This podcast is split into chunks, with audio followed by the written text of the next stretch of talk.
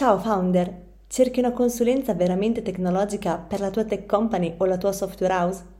Con Accelerant, il team di Alex Pagnoni ti aiuta a risolvere problemi di team, processo e tecnologia, velocizzando l'evoluzione della tua azienda. Per saperne di più vai su www.accelerant.it. Costruiamo insieme la tua tech company.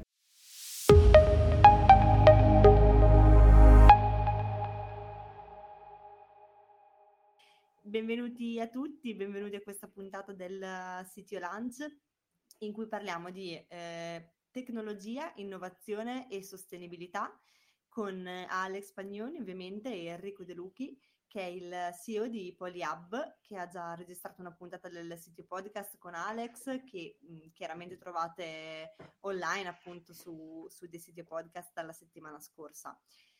Oggi in particolare parliamo di ehm, come l'innovazione tecnologica può essere eh, sostenibile comunque nel corso, nel corso del tempo. E se ci poniamo mai noi come persone e anche chiaramente come, come aziende il, la domanda se veramente una certa tecnologia, una certa innovazione possa essere sostenibile nel corso del tempo eh, oppure no, oppure ci facciamo un po' ingoiare, tra virgolette, dalle, dalle novità senza pensare a quelle che possono essere le conseguenze e quali possono essere poi queste, queste conseguenze nel tempo. Quindi lascio la parola a Alex per introdurre l'argomento, la puntata. Eccoci qua, ciao a tutti Masterminds. Allora, tecnologia, innovazione e dintorni. Eh, chiaramente nel nostro caso eh, è ovvio che noi la tecnologia non solo l'abbiamo abbracciata, ma è tutto il nostro pane quotidiano. Quindi nel nostro contesto sicuramente siamo abbastanza di parte, c'è una certa deformazione professionale. Questo lo vediamo proprio anche dal poll che abbiamo messo. Oggi parto direttamente da questo, perché infatti cosa abbiamo chiesto? Se ne avessi la possibilità o se fosse la scelta più economica, metteresti tutto in cloud? Ecco, diciamo quasi tutti hanno risposto che l'hanno già fatto in realtà. Qualcuno che lo farebbe, chi non lo farebbe soltanto due persone. Quindi Intanto è chiaro che, eh, come dicevo all'inizio, il nostro campo, il nostro settore la tecnologia è qualcosa che abbracciamo fortemente, quello che noi produciamo quotidianamente, però effettivamente non sempre magari eh, ci soffermiamo su quelle che sono anche delle conseguenze dal punto di vista anche della propria sostenibilità.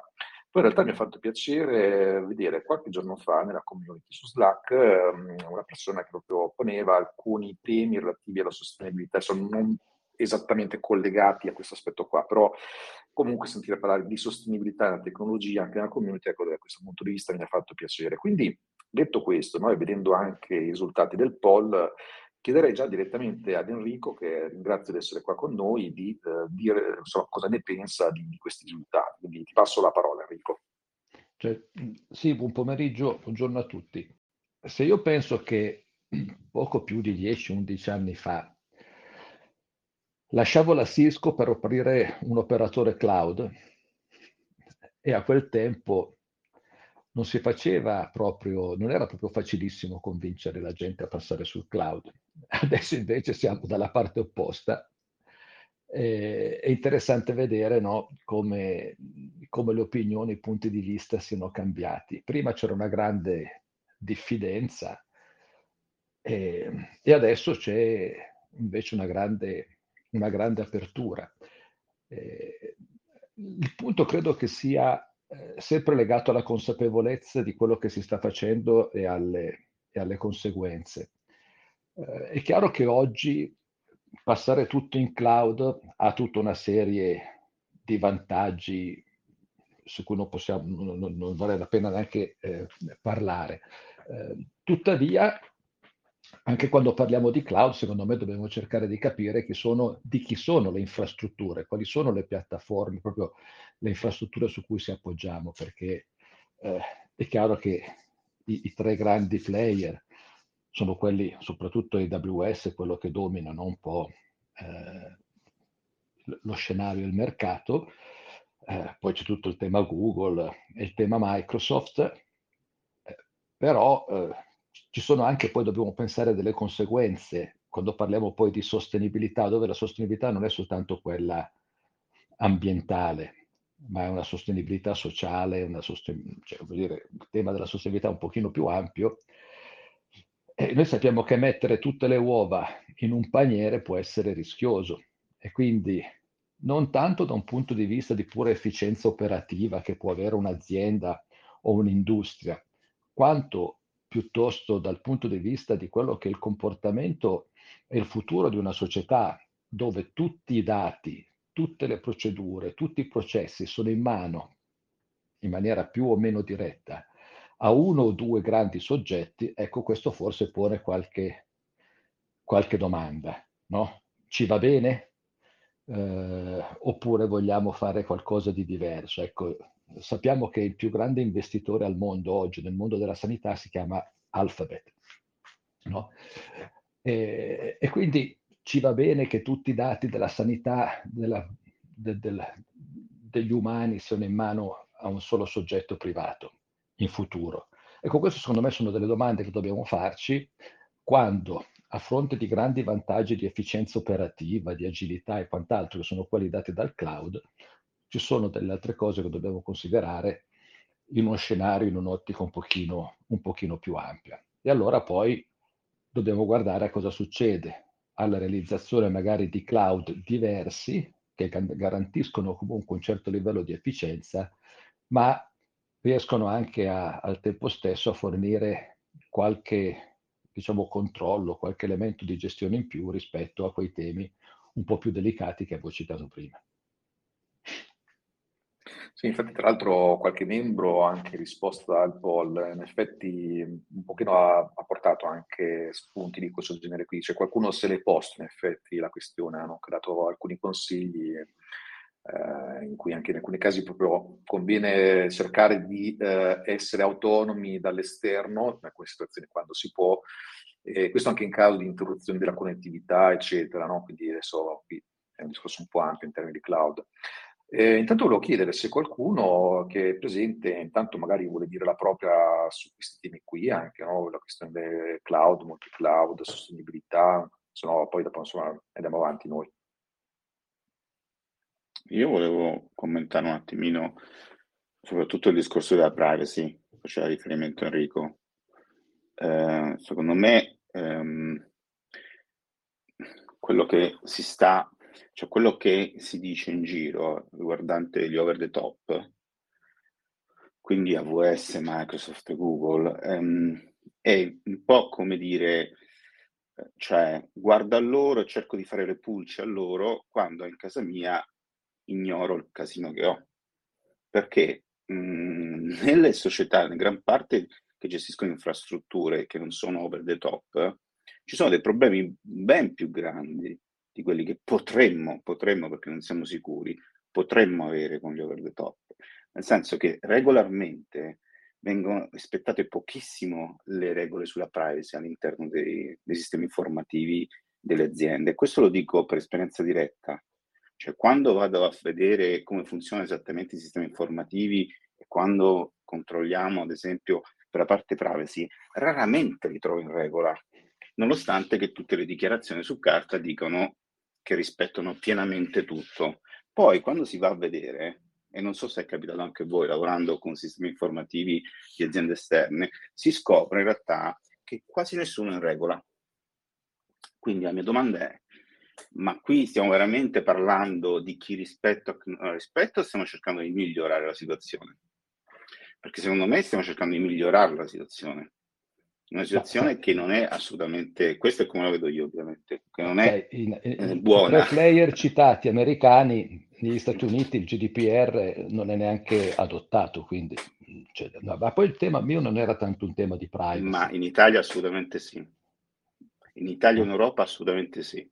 C'è una bella differenza tra quello che si fa negli Stati Uniti e quello che si fa in Europa, è per questo che hanno suddiviso la, la gestione della privacy. Era, non era privacy, il, il mio tema non è tanto quello della privacy, noi sappiamo che le nostre scelte sono guidate dalla, sempre di più da strumenti di intelligenza artificiale che riescono ad anticipare, a leggere eh, o a stimolare comportamenti, bisogni e quant'altro.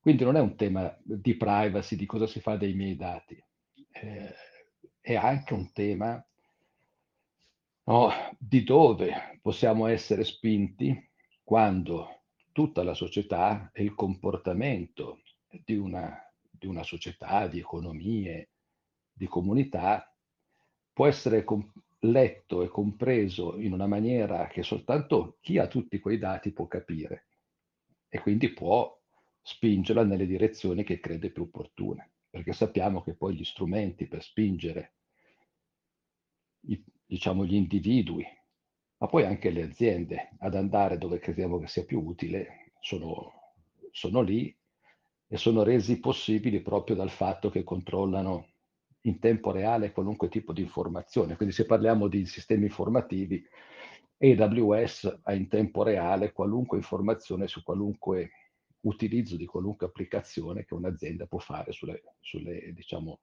su quanto ha installato sui server, sul, sulle piattaforme. No, ma scusa se ti correggo Enrico, questo non è assolutamente vero. Ah, assolutamente Mi dispiace, vero. ma non è assolutamente vero. Allora, AWS può avere sicuramente le statistiche di utilizzo degli apparati, quindi stiamo parlando di hardware, hardware virtualizzato ovviamente. Quindi saprà, sa assolutamente quanto stai utilizzando le loro risorse, perché tra l'altro paghi per quanto le utilizzi, non saprà assolutamente, non può sapere assolutamente, a meno che non si metta a fare l'hacker, però io non penso che stiamo parlando di questo, cioè, se allora partiamo dal principio che AWS violi le leggi e si mette a entrare nei sistemi informativi, nei server, negli applicativi dei propri clienti, è un altro discorso. Ma se rimaniamo su quello che è di fatto, loro assolutamente non hanno nessuna visibilità delle applicazioni. Tant'è vero che c'è proprio il patto, e questo non ce l'ha solo AWS, c'hanno anche gli altri, c'è proprio il patto di responsabilità tra il cliente e il fornitore, che sono loro, in cui loro si fermano al sistema operativo come fornitura. Quello che ci fa girare dentro è assolutamente tua responsabilità e loro non ci entrano. Non ci possono entrare, hanno le loro regole interne per impedire che questo avvenga. Poi, se uno pensa che vengono spiati i dati, un altro discorso. No, no, quanto... non, sto, no, non dicendo non sto che vengono quello. spiati i dati, eh? Non sto dicendo esatto. che vengono spiati i dati, assolutamente. Altro discorso per il pubblico, invece, fare una bella differenza per i dati dei cosiddetti consumatori, cioè quelli, diciamo, quando uno sta su Facebook, piuttosto quando uno naviga, usa i servizi di Google, ma lì su alcune cose c'è proprio un contratto che io personalmente posso anche non essere d'accordo anche, no? Però se tu rilasci i tuoi dati a loro, eh, loro li guardano, ma tu li hai rilasciati, hai fatto un accordo in cui dici va bene, quello che posto su Facebook tu lo puoi vedere e lo puoi analizzare. Questo però è un altro discorso. Io quello che dicevo in realtà era che per le imprese Amazon non guarda i dati, ma il punto non è quello. Voi che siete CIO, CTO, come io ho venduto per 25 anni nel mondo dell'information technology, no? E quindi i miei interlocutori erano CIO, CTO. E quindi ero quello che vendeva le nuove tecnologie. Ho fatto 17 anni in Cisco, quindi era, era, era, cioè questa comunità erano i miei interlocutori. E il rapporto che esisteva tra me, che ero un fornitore, e l'interlocutore tecnico dall'altra parte era sempre un rapporto che viveva di fasi alterne, no? In certi momenti c'era grande curiosità, in certi altri momenti magari potevamo essere visti come dei rompiscatole se eravamo un po' troppo pressanti per, per portare delle novità o per parlare di cose nuove. Quindi questo rapporto con il fornitore era sempre no, non semplice, no? sempre questo rapporto un po' di odio e amore a volte. E Amazon non ha bisogno di avere questa cosa questo volevo dire io, perché Amazon riesce ad anticipare i bisogni o riesce a spingervi sulla base di quello che fate nelle, nelle maniere in cui ritiene più opportuno. Poi pensate che i venditori di AWS sono misurati sull'upselling, non sulla creazione di nuovi clienti. E quindi nello stimolo continuo di nuovi bisogni sui clienti attuali. non hanno bisogno di vedere i dati, guardano quello che state usando. Se una persona fa un login nell'organizzazione su, nuova, su un nuovo servizio e poi un altro collega lo fa giusto per vedere come funziona, loro intuiscono che ci può essere un interesse da quella parte e iniziano a spingere affinché no, acquistiate anche quel componente. Cioè questo è quello che io dicevo quando intendevo dire che la loro potenza, la quantità di informazione che hanno in mano, sono tali per cui riescono poi a influenzare in una maniera che nessun altro riesce a fare le scelte dei clienti. Nei clienti consumatori, questo è evidente, lo sappiamo tutti. Anche nelle, nel mondo del business riescono a esercitare questa, questa forza, questo, diciamo, non dico controllo, ma questa forza persuasiva che comunque ha le sue implicazioni. Io soltanto questo stavo dicendo. No, questo è assolutamente vero, tanto è vero che ehm, questa ultima cosa che hai detto sono assolutamente d'accordo, tant'è vero che ad esempio la regione di Milano, l'infrastruttura di Milano non ha tutti i servizi Amazon, non ce l'ha perché i clienti non li stanno chiedendo. Uh, perlomeno non ci sono abbastanza clienti che li chiedono e non c'è abbastanza volume di business mm. per investire e crearli. Quindi Amazon si muove in questa, questa strategia, quella un po' che hai descritto te. Se i clienti chiedono, se i clienti vogliono un determinato servizio, lui controlla quanto viene utilizzato e li crea magari o servizi nuovi perché intuisce che c'è un'esigenza di qualcosa di nuovo, o implementa servizi esistenti, ad esempio su altre regioni tipo Milano, perché capisce che il business sta crescendo. Questo è proprio il loro modello di business. Esatto, quindi, quindi essendo questo il modello di business, che vuol dire che è possibile per una ragione, per il fatto che hanno talmente tante informazioni e la capacità di correlare informazioni tra clienti anche diversi, quindi se vedono qualcuno che ha fatto qualcosa di simile da un'altra parte del mondo, correlando, riescono a capire che potrebbero eh, fare delle cose utili anche per altri. La cosa che a me spaventa un po' in questo scenario è che a fronte di una grandissima efficienza che può venire prodotto da queste, diciamo, dalle tecnologie cloud, c'è questa conseguenza che pochissimi soggetti hanno in mano la potenza per poter dirigere, direzionare il, il, mondo nelle direzioni che credono più opportune per loro. E questo dal punto di vista della sostenibilità non ambientale, ma della società, è un tema che dobbiamo tenere ben presente. Allora, proprio sul tema sostenibilità, no? eh, anche per approfondirlo e far comprendere cosa intendiamo, no? volevo chiederti questo Enrico, come si fa ad aumentare la sensibilità su questo tema qui? No? Cioè, sono delle pratiche, delle domande che ci dobbiamo porre anche nel nostro lavoro quotidiano? Qual è un po' il tuo punto di vista su questo? Ma sai, qui sostenibilità guardiamo di due, due, due grandi ambiti, no? quello ambientale e poi quello, se vogliamo, più sociale di governance. Eh, credo che quello ambientale ce l'abbiamo davanti tutti, oramai. Penso che nessuno possa negare il fatto che sia sempre più urgente e necessario trovare la maniera di fare le cose consumando di meno o sprecando di meno. No? E, e, credo che poi, a seconda della, della sensibilità dell'azienda o delle persone, la spinta per andare in una certa direzione ci sia a livello generale, anche a livello di produzione, utilizzo della tecnologia, adesso vediamo anche, no, toccando un altro grande tema che è quello delle criptovalute della blockchain e come ci si sta ponendo anche il problema no, di, di rendere quelle tecnologie o quel tipo di applicazione della tecnologia meno impattanti dal punto di vista dei consumi energetici e quant'altro. Eh, e quindi da, dal punto di vista di consapevolezza eh, stiamo già facendo dei passi avanti, forse il mondo dell'information technology in alcuni casi si era posto il problema in tempi non sospetti, ma soprattutto perché c'era un tema di costi, okay? eh, grandi data center che avevamo una volta, sappiamo bene quanto non solo consumavano, ma quante infrastrutture richiedevano per il raffreddamento e tutto, Adesso, insomma, da un certo punto di vista sono stati fatti dei passi avanti, ma per ridurre quei tipi di costi. Tuttavia, l'aumento delle capacità di calcolo hanno fatto sì che l'utilizzo di queste tecnologie, alla fine, net net, abbiamo ridotto no, il consumo di energia da un certo punto di vista, ma l'abbiamo usata talmente tanta perché il calcolo è diventato così importante, così, così ampiamente utilizzato, che alla fine probabilmente abbiamo offsettato o addirittura superato quello che la tecnologia ci avrà consentito di risparmiare.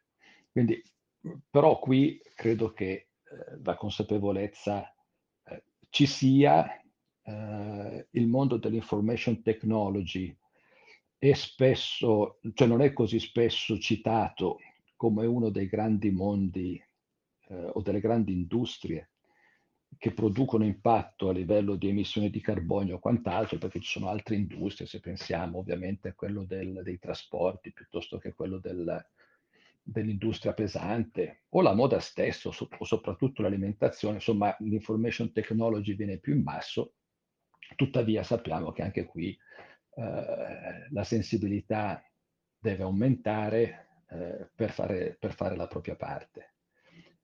Invece dal punto di vista della sostenibilità della società e qui andiamo, eh, andiamo a toccare altri temi eh, che riguardano soprattutto quando si parla della, applicazioni che si rivolgono all'individuo no? più che alle applicazioni che si rivolgono al mondo delle imprese, dove ad esempio devo aument- uso l'information technology per dei processi industriali, ma quando tocchiamo l'individuo e quindi vediamo tutte le applicazioni che vanno dai social media piuttosto che altre applicazioni che interagiscono con l'individuo, pensiamo poi a tutti i futuri sviluppi della, della medicina, ecco qui un discorso sulla sostenibilità, sull'etica e sulla filosofia no? Di come l'information technology si relaziona con gli umani e fino a quel punto, diciamo, dei, dei vantaggi o di efficienza o di convenience, no? di facilità d'uso, di, di, di immediatezza, devono essere barattati con altri valori e qui stiamo appunto parlando di temi, di grandi temi etici eh, su cui, diciamo, grandi, menti si stanno confrontando, eh, governi, industrie, lobbisti, no? Però questo è il grande tema che noi abbiamo di fronte a noi e anche su questo si aprono punti di vista diversi. Eh, ci sono pensatori, no? O penso a Roy Kurzweil, ad esempio, no? Che vede un certo tipo di, di, direzione piuttosto che Jerome Lanier che ne vede un'altra. Stiamo parlando dei, fond- dei padri fondatori di Internet. Ecco, comunque questo secondo me è il grande tema eh, su cui veramente quando parliamo di sostenibilità sociale no? eh, dobbiamo avere in mente anche quando facciamo le nostre scelte e come diceva il collega prima, eh, mettiamo l'accetto no, su qualunque autorizzazione che ci viene chiesta da un'applicazione. Ecco, tra l'altro, ritornando un attimo anche al discorso AWS, c'è da dire che loro stessi hanno, diciamo così, a catalogo qualche centinaio letteralmente di servizi e molti di questi a me ha sempre dato l'impressione di essere un po' del tipo lanciamo gli spaghetti sul muro e vediamo cosa rimane attaccato. Un po' ho avuto questa sensazione, quindi poi ci credo che anche lato sales poi c'è lo stimolo a cercare di upsellare i clienti su queste cose per cercare di capire quali poi eventualmente rimangono un po' attaccati o no. Eh, ma io così so, cioè io ho colleghi che lavorano lì e così sono misurati. Cioè loro fanno upselling, ma non sono loro che vendono. Cioè la strategia di vendita, l'azione commerciale gli viene indicata dalla console, diciamo, interna, che gli dice guarda, questo cliente deve andare a proporre questa e questa cosa perché sono successe queste cose che, e siccome altri mille clienti nel mondo hanno fatto questa cosa qua, questo è quello che devono fare anche loro. Poi se hanno un commerciale che chiama il cliente o un chatbot o semplicemente una mail che raggiunge il CTO piuttosto che raggiunge la divisione che sta usando una certa applicazione, ecco tutto questo poi può essere fatto in maniera praticamente automatica. Questa è la ragione per cui funziona in questo modo. Citato, citato AWS, ma è lo stesso anche con gli altri servizi cloud. Eh, eh beh, certo, basta guardare quello che la gente usa e poi è facile capire no, da che parte li puoi spingere. Il che va bene perché è efficiente, per l'amor del cielo. Però talvolta sappiamo come quando un bravo venditore spinge un cliente a comprare qualcosa di cui non ha bisogno, eh, qui è elevato all'ennesima potenza. Sì, sì, no, questo assolutamente d'accordo, anche perché poi guarda, su questo mi è venuto in mente anche una, un altro sito show che ho fatto beh, un po' di tempo fa con eh, Davide Greco, dove abbiamo parlato di quello che abbiamo definito l'eterno ritorno della tecnologia no? nel nostro settore.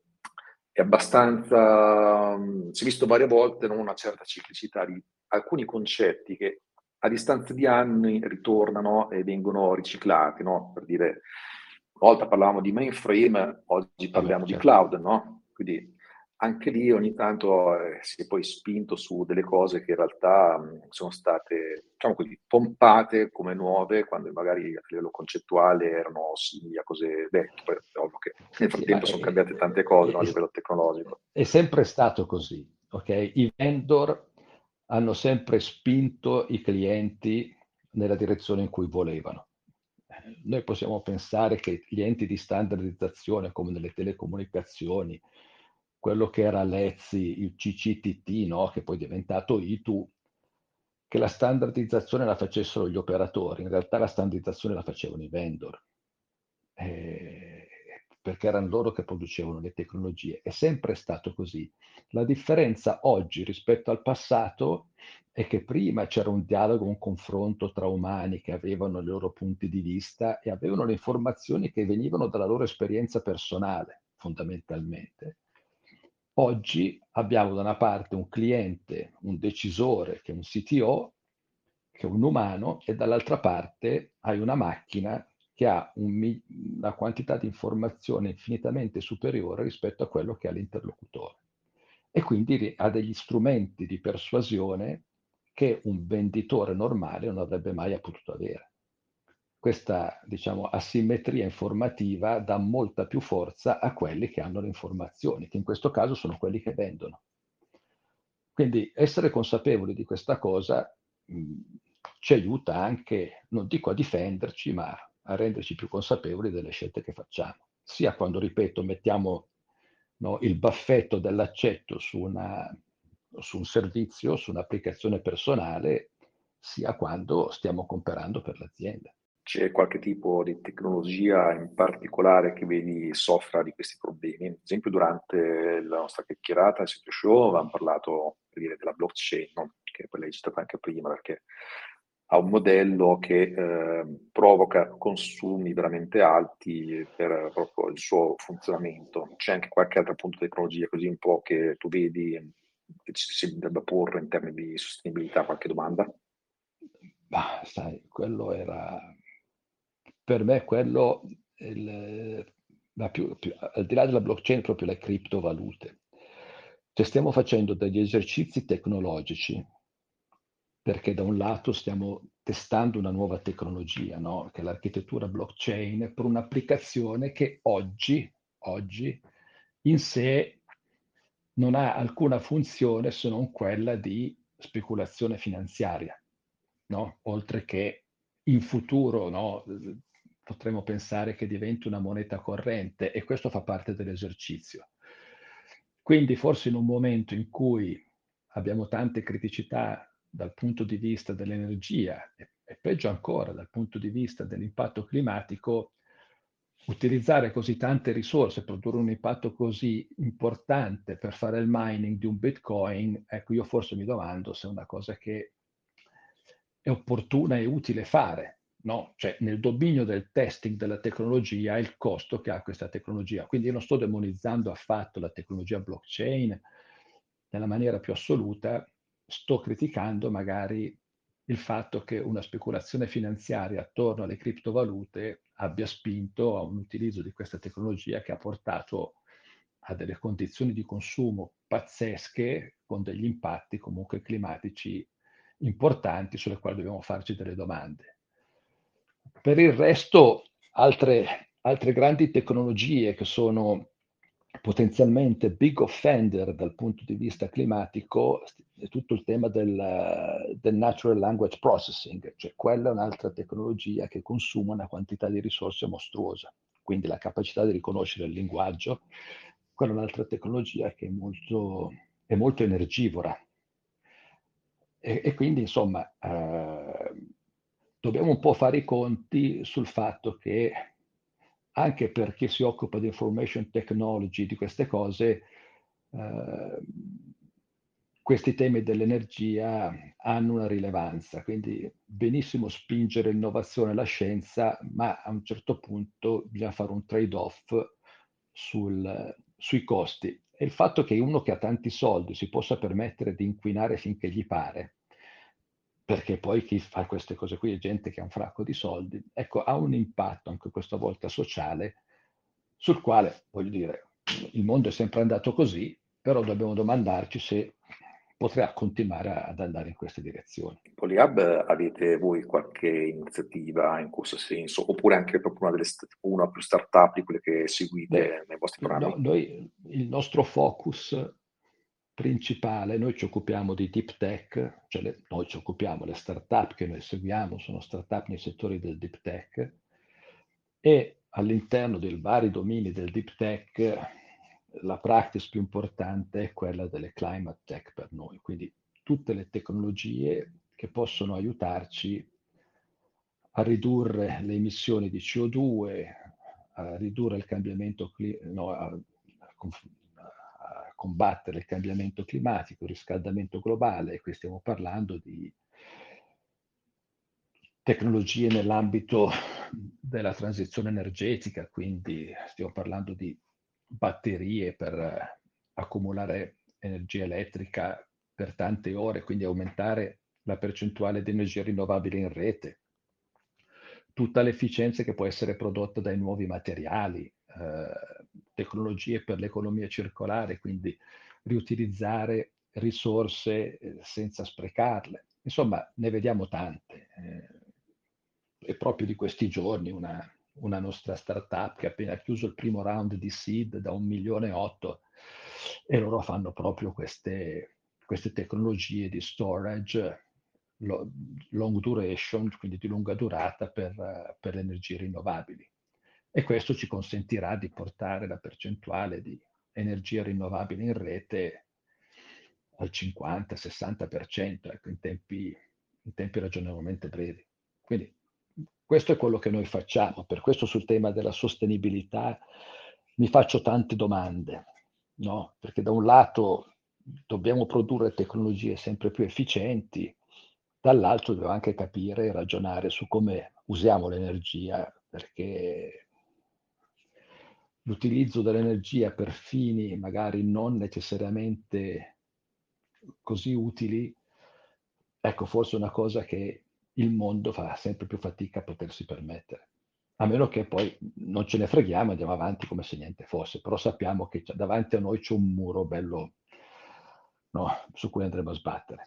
Ma infatti su questo Enrico ti volevo aggiungere più una riflessione che una domanda, però correggimi se sbaglio, al di là della responsabilità comunque anche del prendere coscienza noi un po' come, come persone, come consumatori, è anche un, un processo, un qualcosa che deve partire dalle aziende, il fatto di rendersi in un certo senso di farsi carico un po' di questa responsabilità sia ambientale che sociale che dicevi prima, perché è chiaro che in certe situazioni comunque il fatto di magari avere più informazioni o di poterci in un certo senso manipolare viene, viene comodo no? Nel, um, da una prospettiva comunque di, di business. Quindi c'è un po' forse anche il tema di sacrificare parte del business a favore della responsabilità appunto sociale o ambientale che sia. Sì, che poi in realtà, non si tratta, in realtà non si tratta neanche di sacrificarlo spesso, eh? cioè si tratta di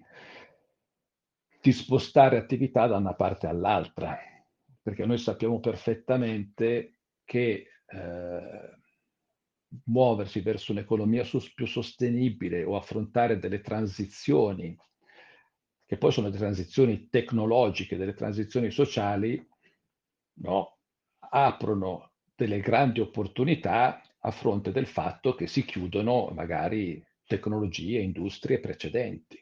Quindi si fa sempre l'esempio no, de- dei cavalli che sono stati sostituiti dalle automobili e, e ovviamente i maniscalchi piangevano. Eh, però queste transizioni ci sono. Parlando proprio settimana scorsa con l'amministratore delegato dell'ATM, lui dice, per noi la scelta è fatta, l'elettrificazione della flotta è una decisione che abbiamo già preso, non ha senso fare battaglie di retrograudia, il sistema più efficiente che ci sia di mobilità, dopodiché con tutti quanti gli accorgimenti del caso per poterci arrivare, ma queste cose le aziende lo stanno facendo, anche lì nello stesso convegno parlando con eh, Renato Mazzoncini, che è amministratore delegato di A2A, anche lui segnava una strada che è molto chiara. Cioè, L'Italia oggi è un paese che dipende pesantemente, è il paese in Europa che è al, pe- al quintultimo posto come autonomia energetica, quindi dipende da fonti esterne a quelle che può generare in casa no? il proprio territorio, però al tempo stesso è il paese che ha la più alta possibilità dopo la Francia di rendersi indipendente utilizzando le fonti rinnovabili. E quindi quello che diceva Mazzoncini era molto chiaro. Il futuro è uno solo, è segnato, evidente, sia da un punto di vista di costi, sia da un punto di vista di, diciamo, strategia economica e politica. Solare, eolico, biomasse, geotermico e poi ci sarà ancora una, una, componente di combustibile fossile perché non è che... però possiamo fare questa transizione. Le aziende stanno ragionando così, tante aziende stanno ragionando così e vediamo sempre più aziende anche con una forte consapevolezza dell'impatto che hanno nei confronti della società. Quindi io da questo punto di vista sono, eh, sono moderatamente ottimista perché vedo grandi player che si stanno muovendo in quella direzione e li vedo sia in Italia sia in Europa. Poi eh, è chiaro che eh, ci sono anche quelli che fanno battaglie di retroguardia, ma è sempre stato così. L'abbiamo visto anche nel mondo della tecnologia. Eh. Se noi pensiamo a quanto hanno resistito alcuni, hanno cercato di resistere, no? alcuni soggetti eh, delle varie ere tecnologiche. Pensiamo al mainframe, no? quanto ha cercato di resistere per poi essere travolto, in un certo senso, i fornitori da quello che è stato distributed computing. Pensiamo alle telecomunicazioni, quello, la resistenza che hanno fatto i grandi vendor di telecomunicazioni tradizionali che hanno cercato di resistere all'affermazione del, del protocollo IP e poi sono stati tutti quanti travolti. E adesso vediamo, no? Chi faceva hardware che viene travolto da chi fa software. Eh, è sempre stato così in tutte le grandi transizioni. Chi abbraccia il nuovo eh, convintamente riesce a sopravvivere, chi cerca di resistere, eh, legato un po' a paradigmi vecchi, poi solitamente non fa una bella fine. Mm, sì, no, questo, questo è vero assolutamente il fatto comunque di abbracciare nuovi business e poi comunque anche il fatto di avere un riscontro positivo anche proprio in termini di, di immagine, no? nel senso che di opinione pubblica oggi sono temi molto sentiti, quindi ehm, ah diciamo, porta molto consenso anche questo, da parte delle persone vedere un'azienda impegnata su questo fronte.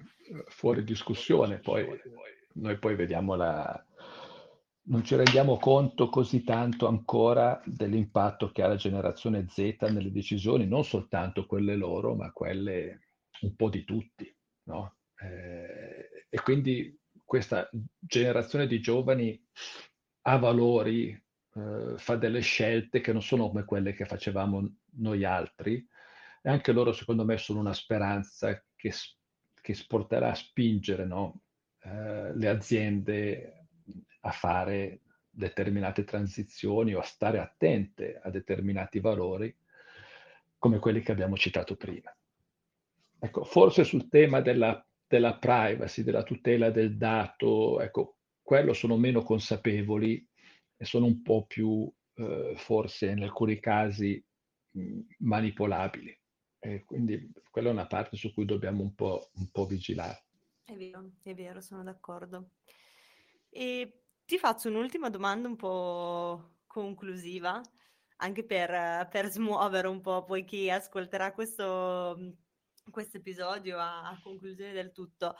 Quali pensi che siano le conseguenze effettivamente di questa situazione che viviamo adesso, al di là magari del, del piano ambientale, siamo già molto proiettati, ci viene detto ogni giorno a cosa stiamo andando incontro, no? proprio concretamente se non cambiamo chiaramente il, um, le nostre scelte, il nostro modo di vivere. Su un punto di vista sociale, quali pensi possano essere le conseguenze di, di, queste, di queste scelte poco appunto responsabili? Eh, qui stiamo parlando proprio di cose enormi, eh, perché dal punto di vista sociale, innanzitutto noi osserviamo che si sta aprendo sempre più larga una, una forbice tra, a livello sociale tra chi ha le conoscenze e chi non le ha. E, e quindi chi può ha gli strumenti per governare la complessità, perché chi ha le conoscenze, chi ha la cultura, ha più strumenti per governare la complessità del mondo di oggi. Chi non ha questi strumenti eh, perché non ha avuto modo di studiare, di informarsi, di viaggiare, di vedere, non riesce a governare questa complessità, ne risulta spaventato. Dopodiché ci sono anche quelli che su questa paura, su questa incertezza, soffiano sul fuoco no, a proprio vantaggio e quindi invece di guardare al futuro in un'ottica ottimistica, si guarda al futuro in un'ottica molto pessimistica e quindi si cerca di restare ancorati al, a quello che si ha, che però sappiamo essere una battaglia perdente. Tuttavia c'è chi politicamente questa cosa la cavalca. No?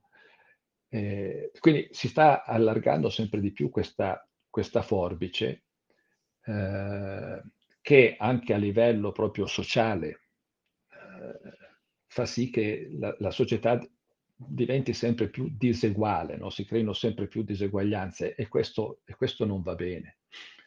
Eh, e quindi anche un po' il, anche il dovere di chi magari certe competenze, certe consapevolezze le ha raggiunte, di fare in modo di rendere, rendersi disponibile, no? spiegare, rassicurare e far vedere che nella storia dell'umanità il futuro è sempre stato meglio no? rispetto al passato. Eh, da questo punto di vista c'è un bellissimo libro che si intitola Factfulness che ci aiuta no? anche a, a, mettere un po' le cose eh, e a guardarle in maniera un po' più oggettiva e non soltanto emotiva. E poi sempre dal punto di vista di grande evoluzione societaria, parliamo di clima, cioè della società, no? e parliamo di cambiamento climatico e quant'altro, e qui eh, c'è poco da fare, ce l'abbiamo sotto gli occhi. Le grandi, le grandi migrazioni, lo spostamento di milioni di persone da paesi dove non si potrà più vivere per causa del clima e questo creerà delle altre tensioni sociali molto forti.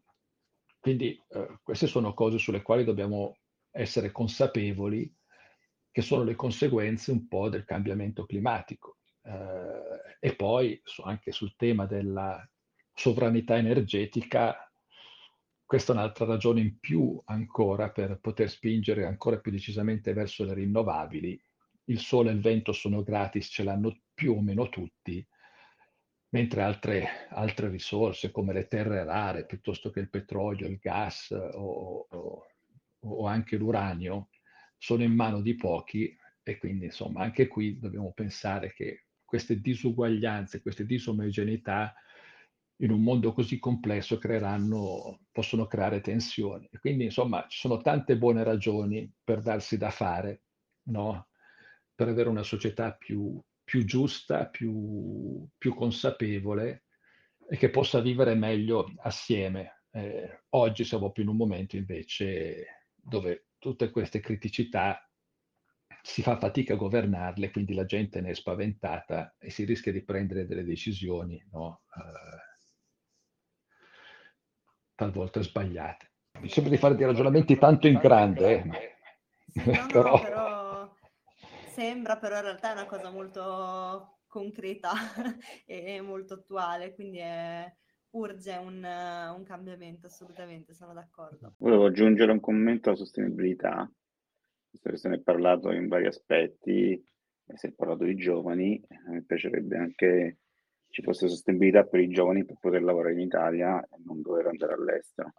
Ah, Quindi anche creare un ambiente eh, che supporti i giovani qua in Italia, che possano diciamo, sviluppare i propri talenti e metterli a beneficio di tutti eh, in Italia.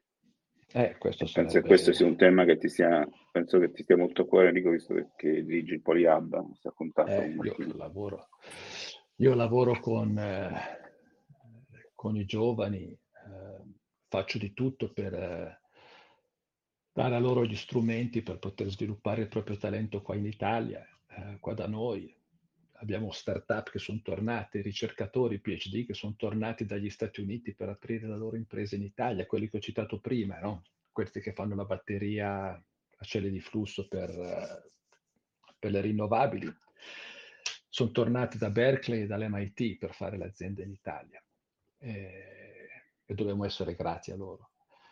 Eh, tuttavia sappiamo che in questo momento c'è una competizione internazionale sul talento che è durissima da combattere per noi come italiani perché a livello di salari facciamo fatica a garantire dei salari che siano competitivi con quello che questi giovani possono prendere in qualunque altro paese europeo.